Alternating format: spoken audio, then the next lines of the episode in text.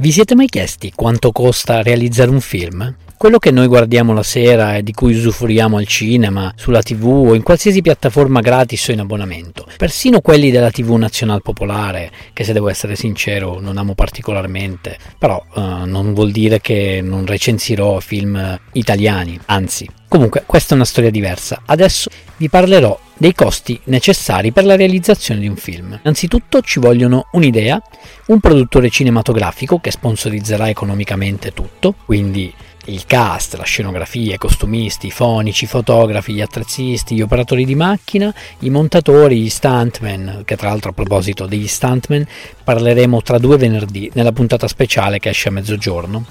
E quindi, dicevo, e tra i vari costi ci sono anche le tasse. Facciamo l'esempio del cinema italiano. Per realizzare un film è previsto un credito d'imposta del 40% sul costo di produzione. Un film low budget ha bisogno di un capitale minimo di 40.000 euro, a cui andranno aggiunti appunto i costi delle tasse.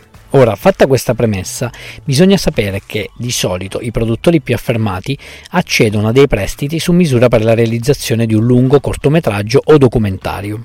Se un produttore è sufficientemente accreditato, calcola per esempio che per il suo progetto avrà bisogno di 200.000 euro, potrà accedere a un prestito fino all'80% del capitale IVA esclusa, salvo però prima che il progetto venga passato in revisione. Se ci spostiamo invece a Hollywood la situazione cambia. Essendo la patria dei film per antonomasia è tutto più facile. Si va dalle case di produzione che negli States sono conosciute come le Big Five, ossia le grandi 5, che sono la Universal Pictures, la Columbia Pictures, la Walt Disney e la Warner Bros. e infine la più ricca, la Marvel Comics.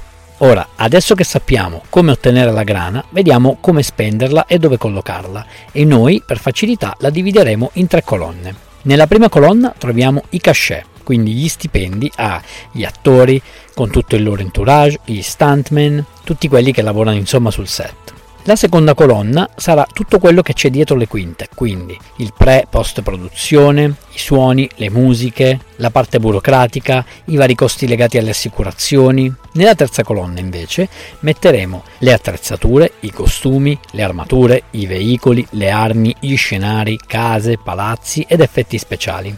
Ricordiamoci che non si può o comunque non si deve mai sforare, anche se spesso capita, il budget. Capita perché ci sono sempre degli inconvenienti. Prendiamo ad esempio Tom Cruise, che è l'attore più pagato al mondo. Pensate che per Top Gun 2 Maverick ha incassato 100 milioni di dollari.